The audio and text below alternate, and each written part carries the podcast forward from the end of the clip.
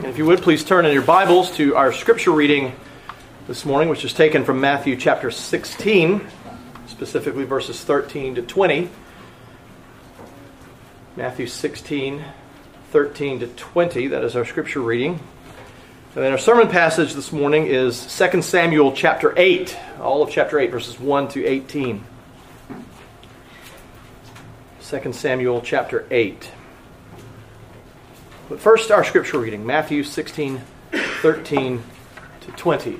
Brothers and sisters, I remind you that this is the Word of God. This Word is most precious to us because it is the very Word of God coming from His lips. These truly are words of gold for us. Now, when Jesus came into the district of Caesarea Philippi, he asked his disciples, who do people say that the Son of Man is? And they said, Some say John the Baptist, others say Elijah, and others Jeremiah or one of the prophets. He said to them, But who do you say that I am? And Simon Peter replied, You are the Christ, the Son of the living God. And Jesus answered him, Blessed are you, Simon Bar Jonah, for flesh and blood has not revealed this to you, but my Father who is in heaven. And I tell you, you are Peter, and on this rock I will build my church, and the gates of hell shall not prevail against it. I will give you the keys of the kingdom of heaven, and whatever you bind on earth shall be bound in heaven, and whatever you loose on earth shall be loosed in heaven. Then he strictly charged the disciples to tell no one that he was the Christ. Now, turning to our sermon passage, 2 Samuel chapter 8. After this, David defeated the Philistines and subdued them, and David took Metheg Ammah out of the hands of the Philistines. And he defeated Moab, and he measured them with a line, making them lie down on the ground. Two times he measured to be two, two lines he measured to be put to death, and one full line to be spared. And the Moabites became servants to David and brought tribute. David also defeated Hadadezer, the son of Rehob, king of Zobah, as he went to restore his power at the river Euphrates. And David took from him 1,700 horsemen and 20,000 foot soldiers, and David hamstrung all the chariot horses, but left enough for 100 chariots. And when the Syrians of Damascus came to help Hadadezer, king of Zobah, David struck down 22,000 men of the Syrians. Then David put garrisons in Aram of Damascus and the Syrians became servants of David and brought tribute. And the Lord gave victory to David wherever he went. And David took the shields of gold that were carried by the servants of Hadadezer and brought them to Jerusalem. And from Betah and from Berothai, cities of Hadadezer, King David took very much bronze. When Toi, king of Hamath, heard that David had defeated the whole army of Hadadezer, Toi sent his son Joram to King David to ask about his health and to bless him because he had fought against Hadadezer and defeated him. For Hadadezer had often been at war with Toi. And Joram brought with him articles of silver and gold and of bronze. These also King David dedicated to the Lord, together with the silver and gold that he dedicated from all the nations he subdued from Edom, Moab, and the Ammonites, the Philistines, Amalek, and from the spoil of Hadadezer, the son of Rehob, king of Zobah. And David made a name for himself when he returned from striking down 18,000 Edomites in the valley of Salt. Then he put garrisons in Edom. Throughout all Edom, he put garrisons. And all the Edomites became David's servants. And the Lord gave victory to David wherever he went. So David reigned over all Israel. And David administered justice and equity, equity to all his people. Joab, the son of Zeruiah, was over the army. And Jehoshaphat, the son of Ahilud, was recorder. And Zadok, the son of Ahitub, and Ahimelech, the son of Abiathar, were priests. And Seraiah was secretary. And Benaiah, the son of Jehoiada, was over the Kerethites and the Pelethites, and David's sons were priests. Thus ends the reading of God's most holy word. Let's pray. Our gracious and most holy God, we thank you for this history of your people, but more importantly, this history of your work among your people, for your people, on behalf of them. Lord, the names seem strange. The names are hard to pronounce. And yet, oh Lord, we know that these names, these places, and all of the events are important because they were recorded for all time in your word. We pray, dear Lord, that you would teach us now from your word. We pray that we would learn more about it, that we would understand better the events that are described, but more importantly, dear Lord, we pray that we would learn more about you and about your faithfulness and about your power and your strength. But we pray that as a result of the preaching of your word, that we would worship you all the more, that we would be better informed of how to worship you and why we should worship you.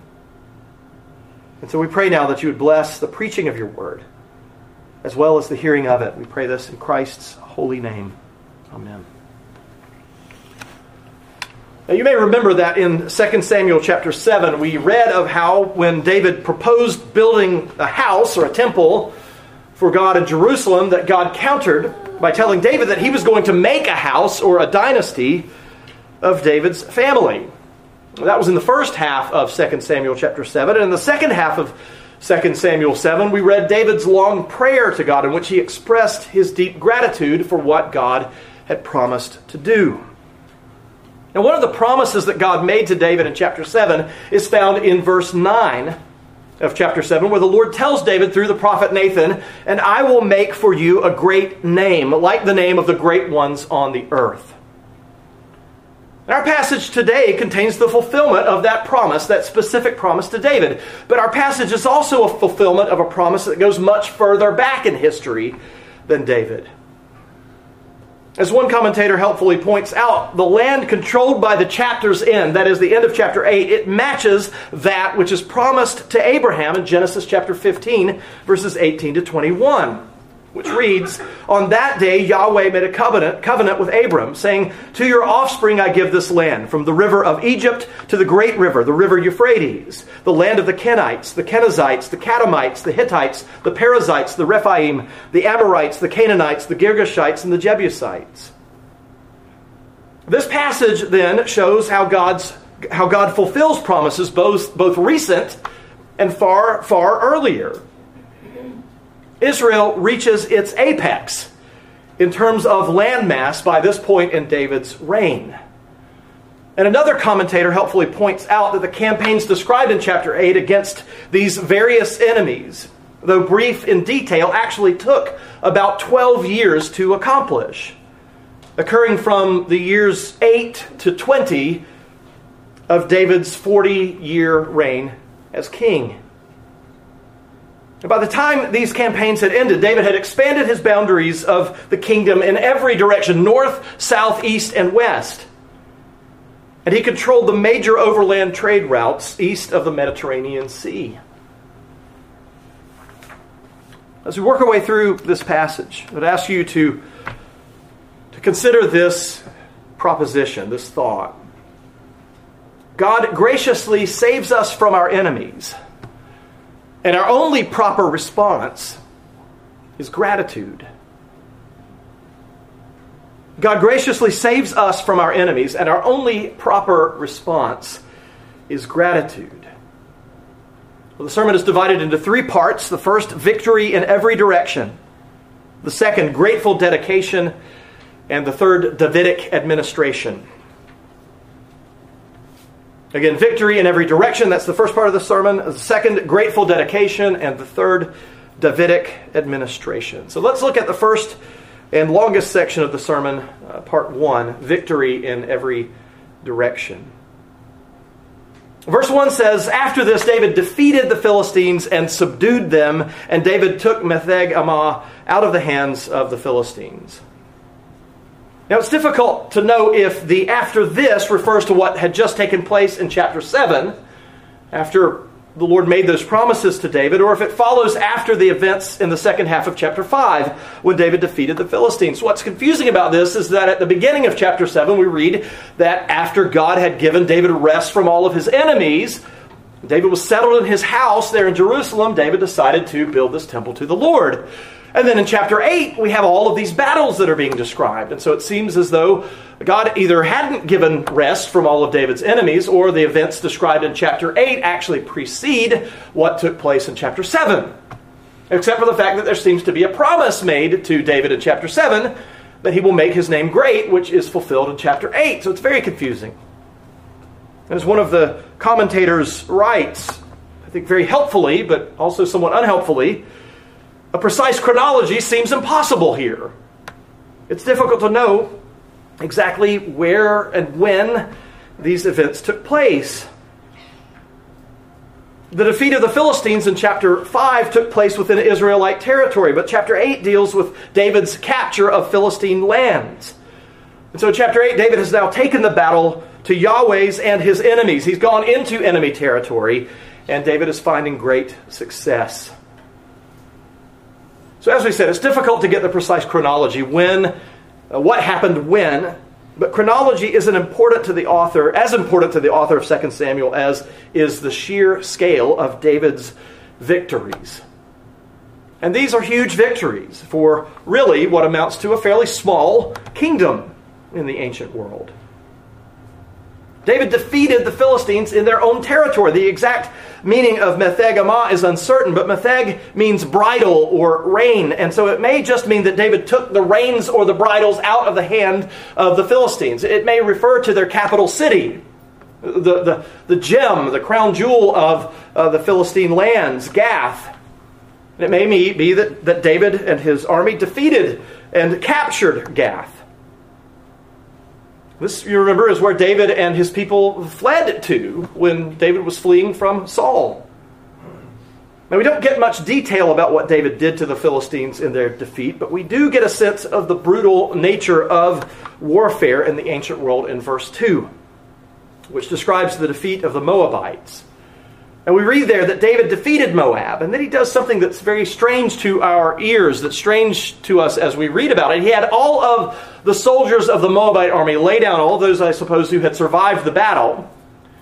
There was a lie down on the ground in a line head to toe, and he measured out. Three times with the line he measured out. And the first two lines of men who were lying on the ground, his men killed. He put them to death.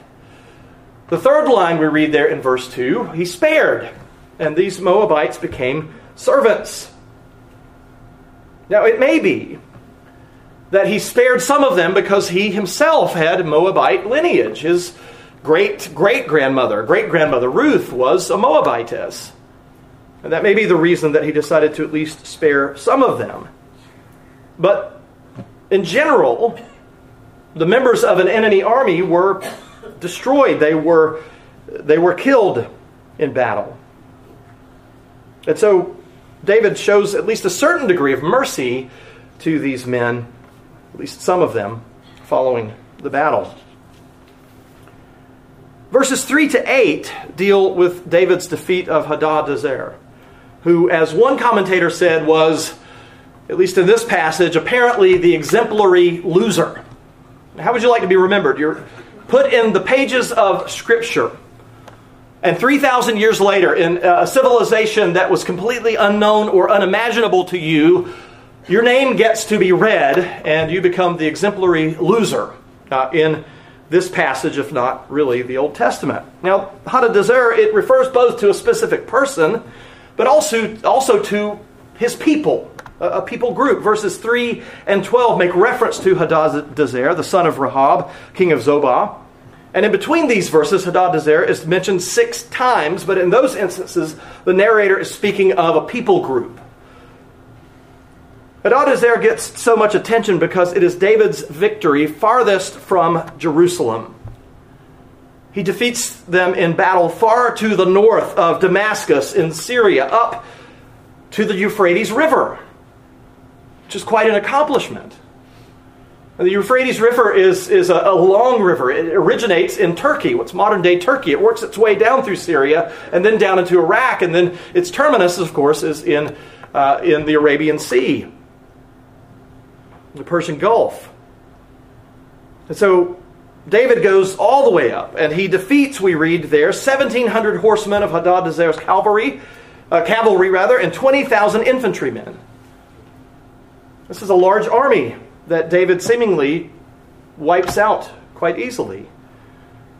That he hamstrung, meaning he cut the Achilles tendon on all but 100 of the chariot horses, rendering them useless to any other army. That's difficult for us, I think, to hear, especially those of us who love animals, who love horses. But I think we can imagine, we can understand what would happen if these animals, if these, uh, uh, if, if these war horses fell into the wrong hands. And those of you who are familiar with horses, with their care, their feeding, you understand what it takes to actually keep a horse alive. And so it was beyond, apparently, the means that David had. And so they saved 100 of them, rendered the others useless. And then the Syrian army came to the aid of Hadadezer. They traveled north out of Damascus, as described in verse 5, and David struck down 22,000 of their soldiers. And because Damascus is so far to the north of Jerusalem, it's outside of, of, of what had been conquered thus far by the Israelites, David put garrisons there in Damascus to maintain his power. And he also took from the uh, Syrians shields of gold and of bronze, as verses 7 and 8 say, and he brought them back to Jerusalem. And so David's name was being made great, so much so that Toi, king of Hamath, when he heard of David's victories over his, his enemy, that is Toi's enemy, Hadadezer, he decided to join David rather than to fight him and to lose uh, his uh, army in battle, as so many others had already done. And so verse 10 says that Toi sent his son Joram to King David to pledge their allegiance to David and to bring articles of silver and gold and bronze. And this brings us to the second part of the sermon grateful dedication. All of this tribute, along with the bronze and the silver and gold, David took as booty from all of the nations he defeated. David dedicated all of this to the Lord, as verse 11 says. And in this way, David again distinguishes himself from Saul because he gave the best of that which had, they had gathered from their conquered enemies to the Lord. Saul held back. With the Amalekites, he kept the best of the sheep, the oxen, the fattened calves, and the lambs, and all that was despised and worthless he gave to the Lord. But all of these precious metals that came into David as victor over his enemies, he consecrated, he set apart, he sanctified unto the Lord. David understood what Saul apparently had forgotten that God is the one who won the victory. And so all glory and honor and tribute is due unto his name. David didn't have to concern himself with making his name great, God would do that for him. Even as king, David wasn't supposed to be in it for his own glory. And it wasn't his own kingdom that he was advancing. These weren't his spoils of war that he was taking into his own treasury. These belonged to the Lord, this gold and silver and bronze. And the Lord would do fit with them as he saw fit. And as it turns out, much of these spoils would end up being used for the vessels in the constru- uh, and in the construction of the temple. Now, verse 12 lists all of the names of the nations that the Lord defeated through David Edom, Moab, the Ammonites, the Philistines, Amalek, Hadadezer. The treasures of all of these peoples were given to the Lord, they were set apart for Him. But verse 12, along with verse 13, also show the geographic scope of David's victories. Now, this isn't a Roman Empire level of expansion, but David was now in, now in control of one, of the, one of the most important geopolitical tracts of land in the world, both at that time and still today. Why is so much attention focused on what we know, what we call, refer to as the Holy Land? Well, in part it's because there are three of the world's major religions that consider it to be a very precious place to them. I think we understand that there is no longer uh, holy ground per se, the way that it was understood in the Old Testament. But still, three large religions look to what we call the Promised Land they see it as an important place. It's a place of great history, important, significant history, but it's also still the major land route between Europe to the north and Africa to the south.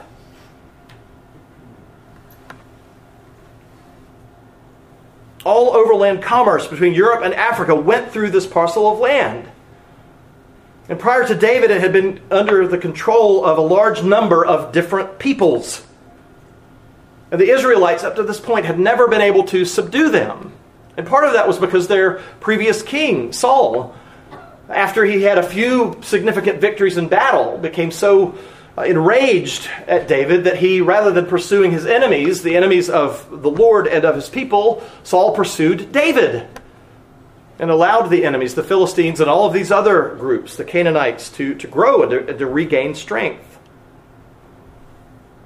But as verses 6 and verse 14 put it, Yahweh gave victory to David wherever he went. Dale Davis, in his commentary, does a good job of putting David's victories in the proper spiritual perspective. And it's a perspective that we can benefit from today.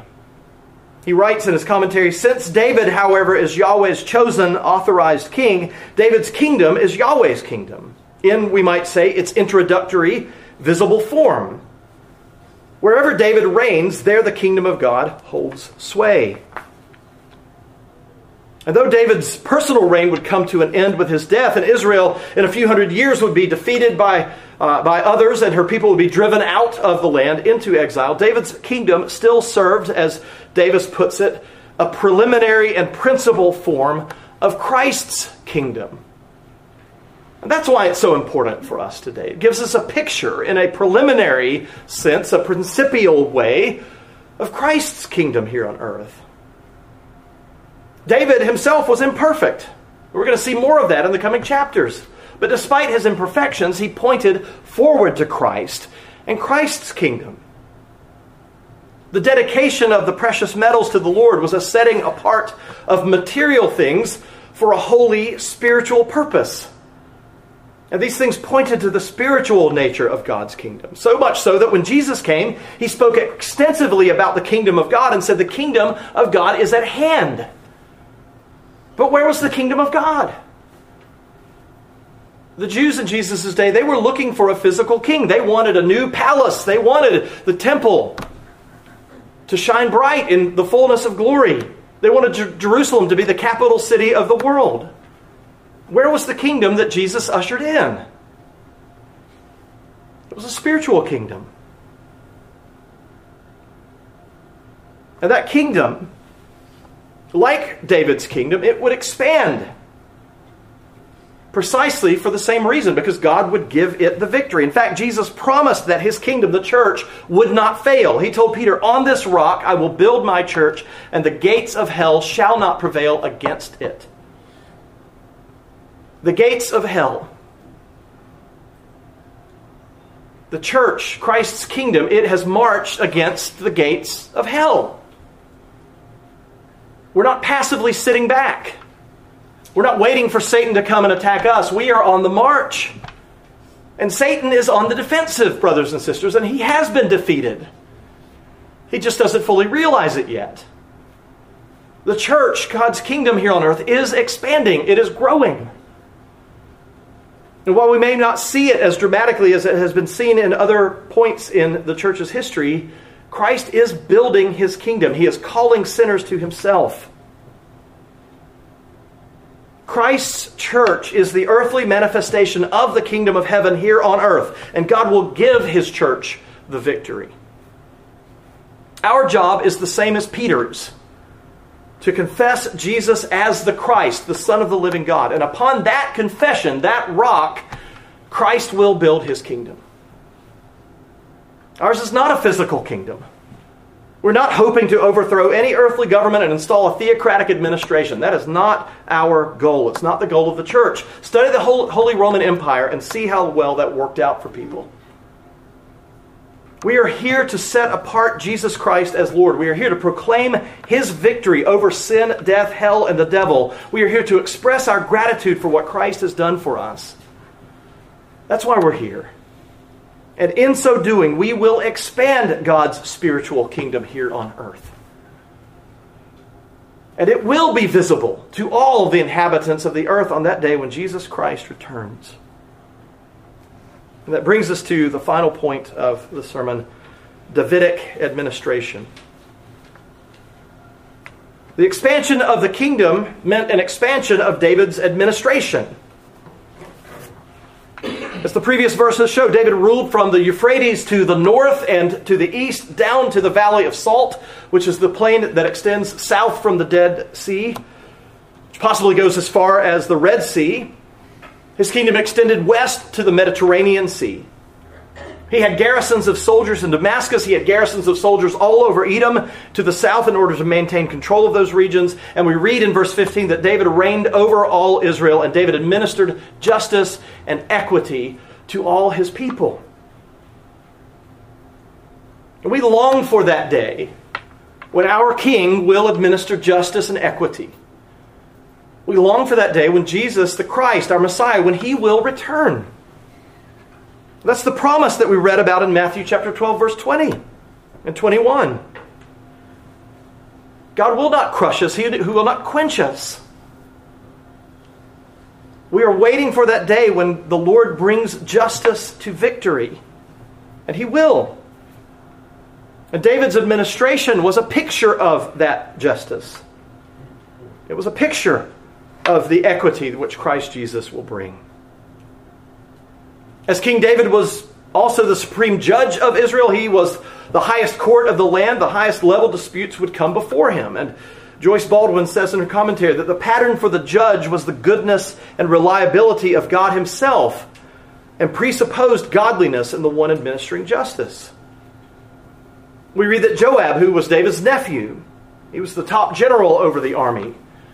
And Jehoshaphat was the recorder whose title was derived from the Hebrew word to remember. It was Jehoshaphat's job to remember, to write down, to chronicle. Perhaps, we don't know, perhaps it was Jehoshaphat who wrote the books of 1st and 2nd Samuel. And so he served as the chief historian of Israel, whose main job it was to remember what the Lord had done in saving his people. Zadok, the son of Ahitub, and Ahimelech, the son of Abiathar, served as priests. Seraiah was the secretary, or as good Presbyterians would put it, the clerk. And Benaiah, the son of Jehoiada, was over the Kerethites and the Pelethites. Their special responsibility, the Kerethites and the Pelethites, was to guard King David. They were his imperial guard.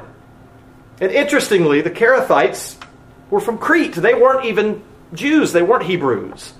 The Pelethites came through Crete but weren't native to it and ended up serving David as a part of his personal entourage. And it's thought that since these men were foreigners to Israel, this would minimize intertribal conflict among the men who guarded the king. No particular tribe could lay claim to having the special privilege of guarding the king. And finally, we read that David's sons were priests. As you read that, as we read that together this morning, you might have thought that's a little strange. Is David a Levite? Was he from the priestly tribe of Israel? No, he wasn't. David was a Judahite. They weren't supposed to be priests, not certainly not in any technical sense. And so how do we understand this? The main options are that they weren't actually priests in the full sense of the word, but were mere administrators for the priests, or perhaps since David participated in priestly activities such as offering sacrifices to the Lord, his sons could do so as well. Now, it's possible, and this may be the reason that the, the author of 2 Samuel puts it in here. It's possible here that David is pushing the boundaries with his sons in an unlawful way, placing them in the priesthood where they should not have been.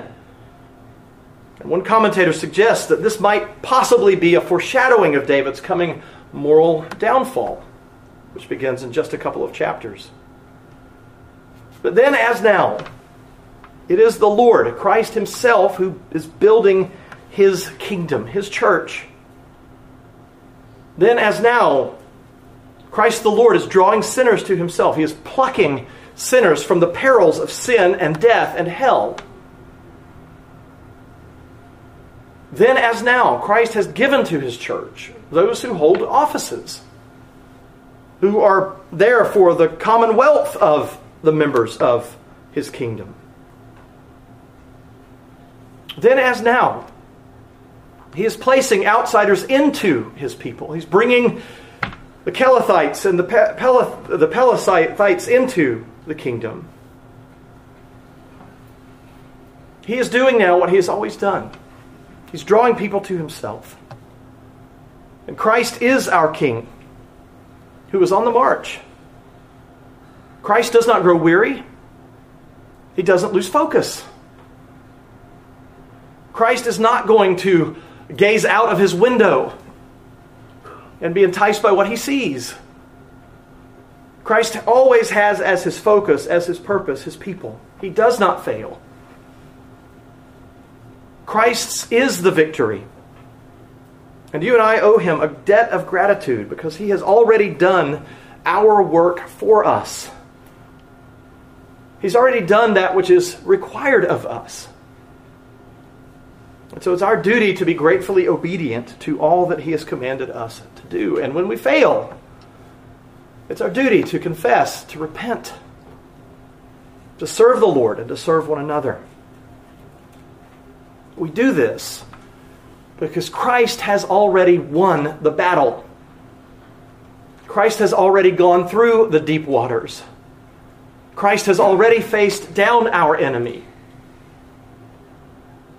We simply are waiting for that day when the last enemy, death, will be destroyed. And that day is coming, brothers and sisters. It's coming soon. So let us not lose focus.